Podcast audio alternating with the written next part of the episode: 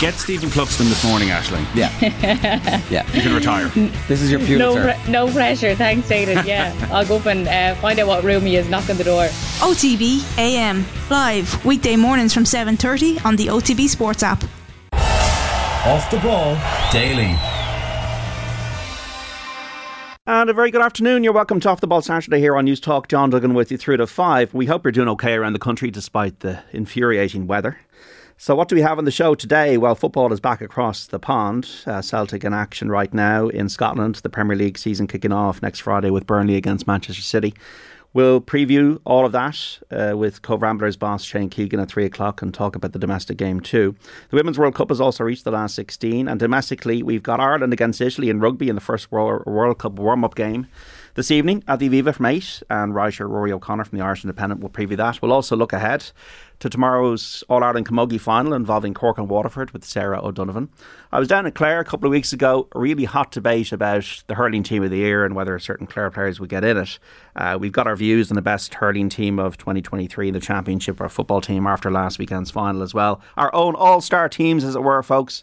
We'll get some selections, have a bit of fun from past players, have a bit of crack between half one and half two as we reflect upon the end now of the GAA intercounty season. Hard to believe at the beginning of August as we enter the second part of the year. 53106 is the number for your texts. At a cost of 30 cent if you'd like to get in touch or if you can tweet us at off the ball. We'll get to Celtic and Ross County in a moment. 2 0, the boys lead early doors. But Aidan Delaney, we will begin the news round with the oval ball. You're looking forward to this World Cup, I'm sure, next month. Absolutely. The road begins here tonight. The, the, Irish team, of course, taking on Italy in the first of their three warm up matches before the tournament. There's a first international start for Lock Joe McCarthy, so lots of excitement about that. But the big talking point this week is, of course, Jack Crowley getting the chance to impress at out half. Uh, kick off at Lansdowne Road is at 8 o'clock, but it's also an opportunity for Ulster's Ian Henderson to captain the side for just the second time in his 73 caps. After a tough couple of years of injury for him in the second row. He says it's an honour to lead out the team tonight. Um, I'm delighted. Faz Asar said uh, I was going to be captain. I was over the moon.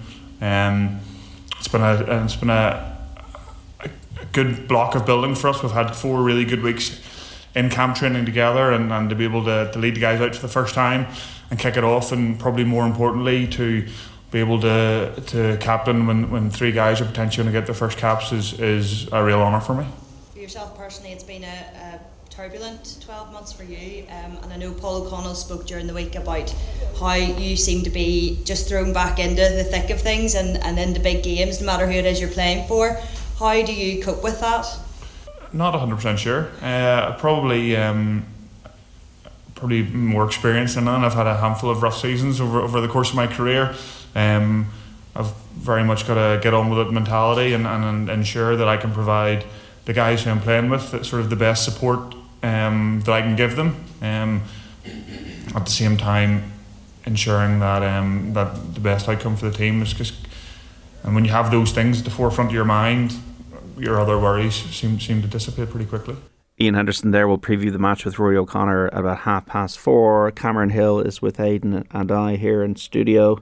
Yes, hello, John Duggan. How, How are, are you? getting on, Cameron? I'm not bad. I'm You're not a rugby bad. head. You one of these oval ball people. Exactly. Yeah. So, what do you think about this tonight? Well, it's very exciting. I think the countdown to the countdown is over, and mm. we just have one last countdown before this Rugby World Cup. It seems like endless countdowns. Consonants and vowels all round. yeah, absolutely. No numbers round for me, and uh, whatever about the conundrum of this World Cup, but we will see. He's on fire, folks. Don't go um, down that road now. but it's a uh, it's a very interesting game. I'm going along to it tomorrow. Uh, tomorrow, or sorry, tonight. Jeez, I'm losing track of the days. S- seven minutes past one. Holiday. Seven minutes past one, Cameron. Come on. Bank holiday. I'm really sorry, folks. Um, but it's a very interesting team that Andy Farrell has named for this opening warm up game. You've got the likes of Jacob Stockdale yeah. back on the wing, his first test in two years. What's he going to bring? I feel like he's coming back to what we would know Jacob Stockdale for over the last few seasons. Certainly last season for Ulster, he was particularly impressive all eyes will be on Jack Crowley in number ten. What can he produce? I'm very excited to see him. I've never seen him in the in the flesh um, before, so that'll be an interesting selection. And what's he going to bring? I feel like he's going to really shine. I just have this feeling tonight. And then there's a whole swathe of other players there that are making their claim to be on the 33 man squad. I think Stuart McCloskey in at 12 is under a bit of pressure. Actually, uh, I think with Jimmy O'Brien and his versatility, he's also playing, but his versatility of playing in the centre, on the wing, and in full back. Stuart McCloskey must be sweating and knows he needs a big 80 today. But it's going to be a great game. Looking at the Italy team, Tommaso Allan, Sean against Scotland last night or last week. Losing track here. Paolo Garbisi's in a 10. He's always exciting. Stephen Varney there. It's quite a strong Italy side. They're taking this game very seriously. So anyone who's going along to the Aviva tonight might get soaked, but they'll be in for a good game, I'd say. Yeah, they were been better than happy the last few seasons. They were good against us in the Six Nations. So they're, it's not going to be a Leinster Gloucester style match here this evening at uh, the Aviva, I don't think. And that's why I think it's interesting the team that that Andy Farrell has picked here because you know this is traditionally for a World Cup warm up game, you know, you would use this opportunity to give players a chance. And to be fair to Farrell, he has that. There's three uncapped players on the bench Tom Stewart, Kieran Frawley, and Calvin Nash. They could all come on and get their first caps, which is great to see. And he's kind of expanding the pool a little bit. But it is a long time since these players have actually played together in an Ireland setup. And obviously, the last time they did that, they were crowned champions. But there might be an opportunity here to actually get some of your more stronger players on the field and just make sure that everything is ticking along all right, particularly because Italy have improved in the last little while. So maybe it, I would have liked to seen maybe a bit of a stronger team, maybe a bit more of a team that we would see uh, heading into the World Cup. Obviously, we will get uh, a, a better team selection, you'd imagine, against England next time out. But uh, just very interesting to see. I think, you know, obviously Jack Crowley is the, the big story this week, but uh, just Ian Henderson coming back there, um, you know, his second cap as captain. And, you know, he has been a player that I think Irish fans have kind of forgotten about a little bit. He's kind of been in a teams, out of teams. You know, he has been a player that has led from you know from the back row, from the second row. He'd probably do a job in the front row as well if you needed him to. He's he's just one of those kind of players. But injuries have just kind of robbed him of the opportunity for the last little while, and it's, it was almost surprising to me that he has seventy three caps so far. Um, but you know, this is a player that I think deserves the opportunity to lead his country, and, and hopefully he'll get a bit of a run now, and, yeah. and he could be a key. Well, player. we're going to need him at the World Cup, whatever happens with mm-hmm. Byrne and with Ryan in the second row and with other like players like Baird who's playing at number six this evening. You're going to need the you're going to need your finishers. You're going to need your twenty uh, strong squad for uh, matches and against South Africa, against Scotland. And Doris said uh, open side is a very well, interesting selection. It's obviously to see if Don Fleer did get injured, who's going to be the number seven cover. Yeah, it's the same with fifteen, isn't it, with Keenan? I think so. We really, when you look at that squad, and we talk about the development of depth and everything, but we really, really only have one out and out seven in that side in Van der Flier. Doris is very athletic, but when he's moved out of that number eight jersey, he just hasn't been as influential on games. So that's an interesting selection call. We'll see how he fares. He kind of had a torrid time against Italy in Stadio Olimpico in the, the uh, Six Nations earlier this year when he diverged from his number eight role. So I'd be curious to see how that works out. Actually, yeah, Jack Crowley, I think is the is the, is a really interesting thing because how much of an audition is this for him to place himself in Farrell's mind as the number two? Because it's very probably quite it's not too probably too much between himself and Ross Byrne at the moment. There isn't. I think it's good that he's starting. I'm really excited to see how he'll set the momentum of games. I've always thought that that's Ross Byrne's weak point is that he's unable to kind of set the momentum. When he comes on, he can keep the momentum going and he doesn't do anything silly. But Crowley just has that sense of he'll be able to dictate around the pitch. When you watched him against uh, the Stormers in that final, the URC final, he was barking out orders. He was really that said, you know, Ross Byrne playing at a much higher level. Of course, of course. But for someone that young to have the kind of confidence and the bullishness to, you know, tell some seasoned Irish internationals to get around the pitch and this is where I want you, that's very encouraging. And you need someone like that who is a bit has the dog of Johnny Sexton, but also can bring that sort of youthful energy of trying things. I've seen him in games against the Maori All Blacks where he mightn't have played his best, but he's doing things that no one else is doing. He's taking those risks. He's got that youthful, maybe a bit of naivety, but he's trying things, and that's kind of what you want as something a little different, more of a, an extra flavor, if you like. I think he's the cherry to Byrne's vanilla. Okay, well, that's an opinion. Uh,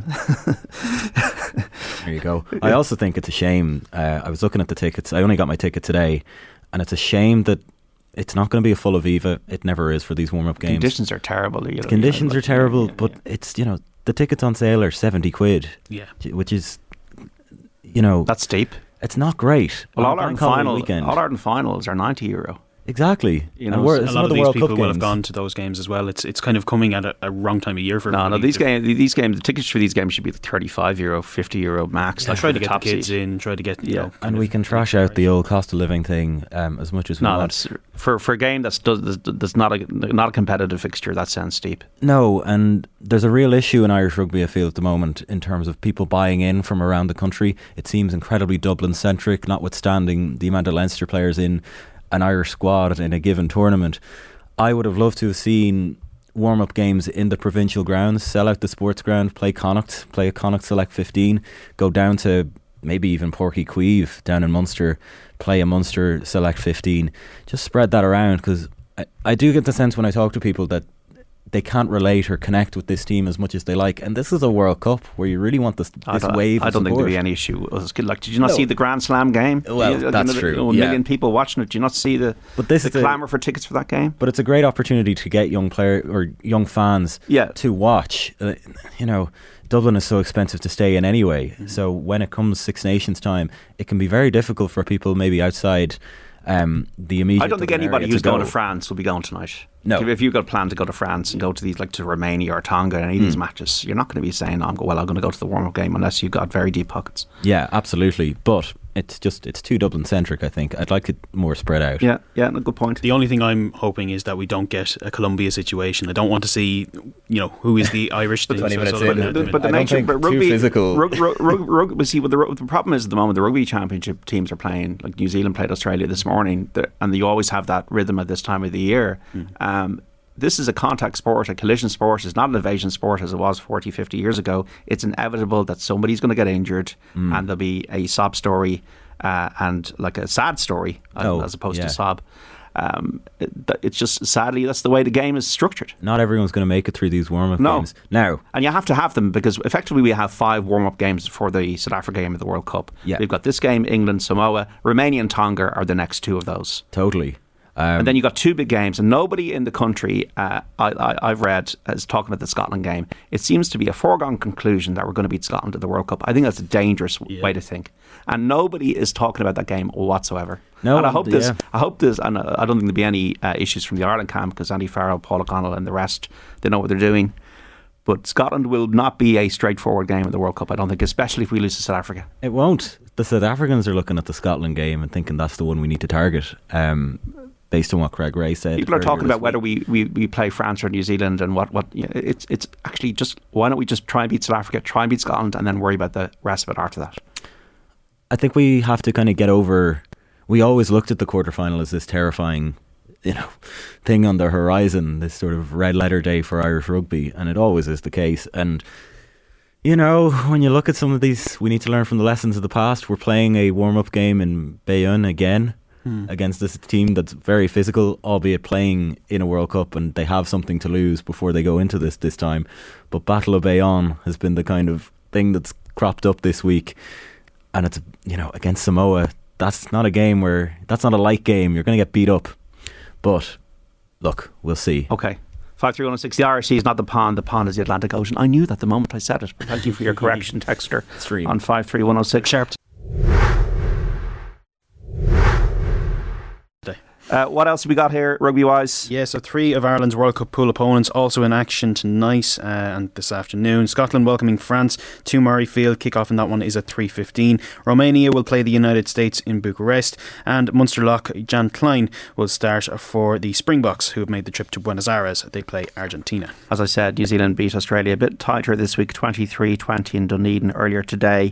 We've got the Women's World Cup continuing, last 16 now. Yeah, great news as Japan are into the quarter-finals. The 2011 winners beating Norway by three goals to one this morning in Wellington, so they'll face either Sweden or the USA in the next round.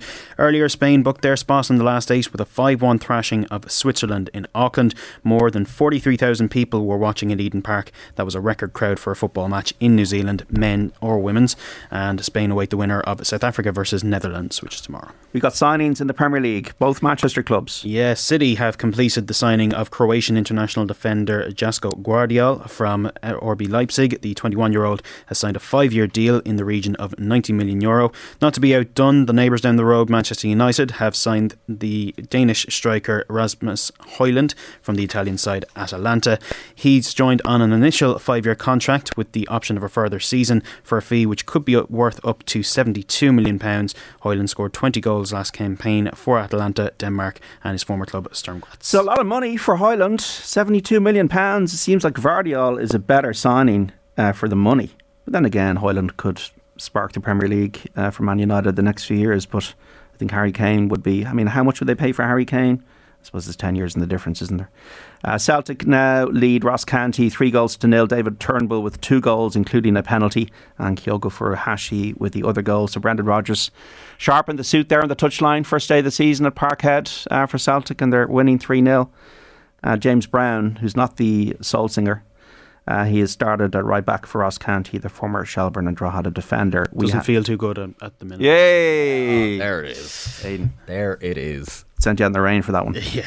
So, League of Ireland games as well. Yeah, so some results from last night. St. Pat's and Bohemians have closed the gap on the division leaders in the Premier Division, Shamrock Rovers. There were goals from Chris Forrester and Sam Curtis, the former from the spot, which saw Pats win 2 0 away to Sligo. That moves them within a point of the summit. And compound matters for Sligo, David Cawley also missed an injury time penalty. And Bohs ended the night two points adrift of Rovers, but with a game played more. Jonathan Afolabi continued his hot streak. He scored a brace in their 4 2 defeat of Drogheda United. Jogs had Evan Weir dismissed after making it 1 1 at Dalymount. Uh, you were watching some of this, Cameron. Yeah, it's been very interesting. Um, Jonathan Afolabi, nine goals and seven um, games now for Bohemians. Felt at the start of the season that it was going to take just a little bit of time for him to find his kicking boots, but now he's got them, and Bohs look really good. They're one of the more attractive teams to watch in the league at the moment. And it's great to see that they're starting to catch up on Rovers. I think Don't if you're a Rovers fan. not if you're a Rovers fan. Well, I don't know. I think it's something that'll really give them the kick up the proverbial that they need. My feeling, JD, is that there has to be consequences for Rovers' abject form this season, and if that's losing the league title, so be it. I think you have to find that at some point.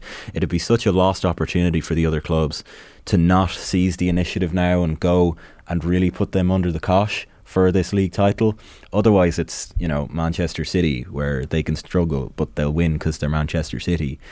Yeah, it's testing their character because in Europe they've been underperforming the last few seasons. Mm, and for the health of the league. Yeah. Uh, Vinnie Perth was on OTBAM this week saying that there's no reason why we can't have a second club in group action in Europe at this point. And maybe that's Derry, could be Bohemians, could be Pats. But for that to happen, there needs to be a competitive league. It can't just be that the champions stumble, but they still end up the champions at the end of the year. That's, that does sti- not reflect well. It will still be cyclical, though. I feel. Um, I mean, like we Dundalk are had their sitting years here- of dominance. Cork had their years of dominance. I mean, we are sitting here watching a Celtic game where Celtic are 3 0 up first day of the season at half time, you know, so, I mean, that's that's not a great predictor of what's going to happen in Can you remember the year it wasn't Celtic or Rangers? From studying your history, Our history. none, none of you would have been here. Would have been Aberdeen the Go on, Sir, Fer- Sir Alex Ferguson? nearly there. Aberdeen? Yes. Yeah. Uh, 1986? Oh, Am I wrong? I think you might be right. I, I thought it was eighty-five. It might have been 85. It's it's the mid 80s anyway, and it's I think it was 1985, Yeah. Aberdeen. But like, if you if you you know, a bit before my time. keep going.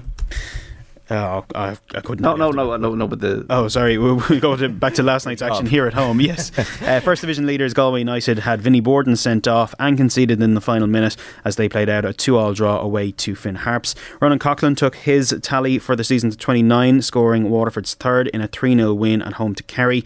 An injury time Jack Doherty penalty salvaged a 2 all draw for Cobh Ramblers at home to Wexford. Athlone also needed an injury time leveller to snatch a 2 all draw from nine man Bray at the Carlisle grounds, and Longford breathed life into their playoff hopes with a 3 2 defeat of Treaty United. what else do we have?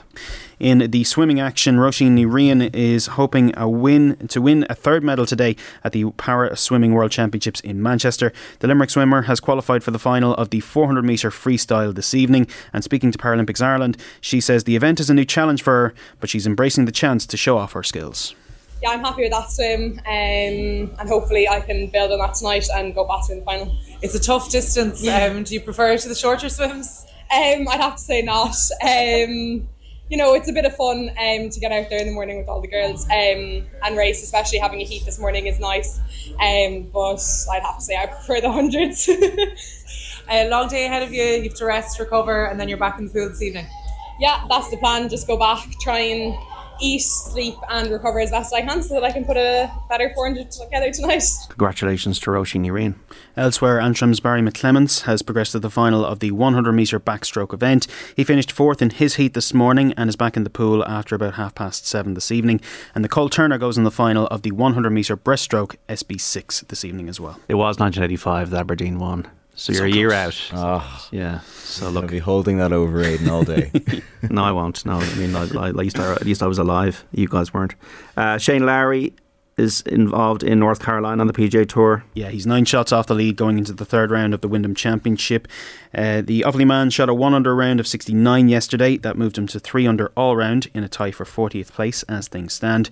He gets his Saturday underway from around 10 to 3 Irish time today, and the American Russell Henley leads there by one. He's 12 under par.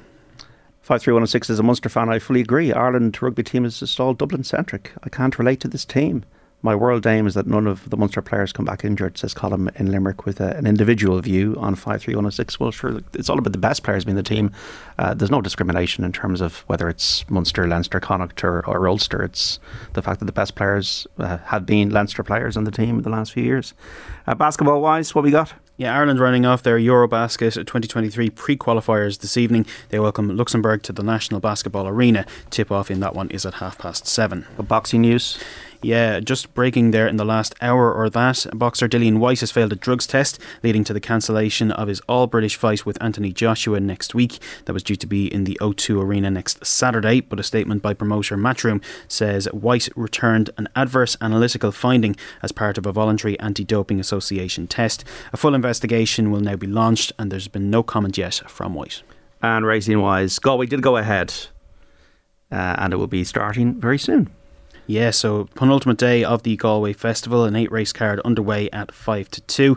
And the Stewards Cup is the feature on the final day of Glorious Goodwood. The action there is underway at 10 to 2. Karen, enjoy the game this evening. Thank and you very Aidan, much. Thank you so much as well for the news round. Coming up after the break, we're going to reflect on the hurling inter-county season and get some team selections for the year with Clare's James O'Connor and Tipperary's John Bubbles O'Dwyer. We're back after this.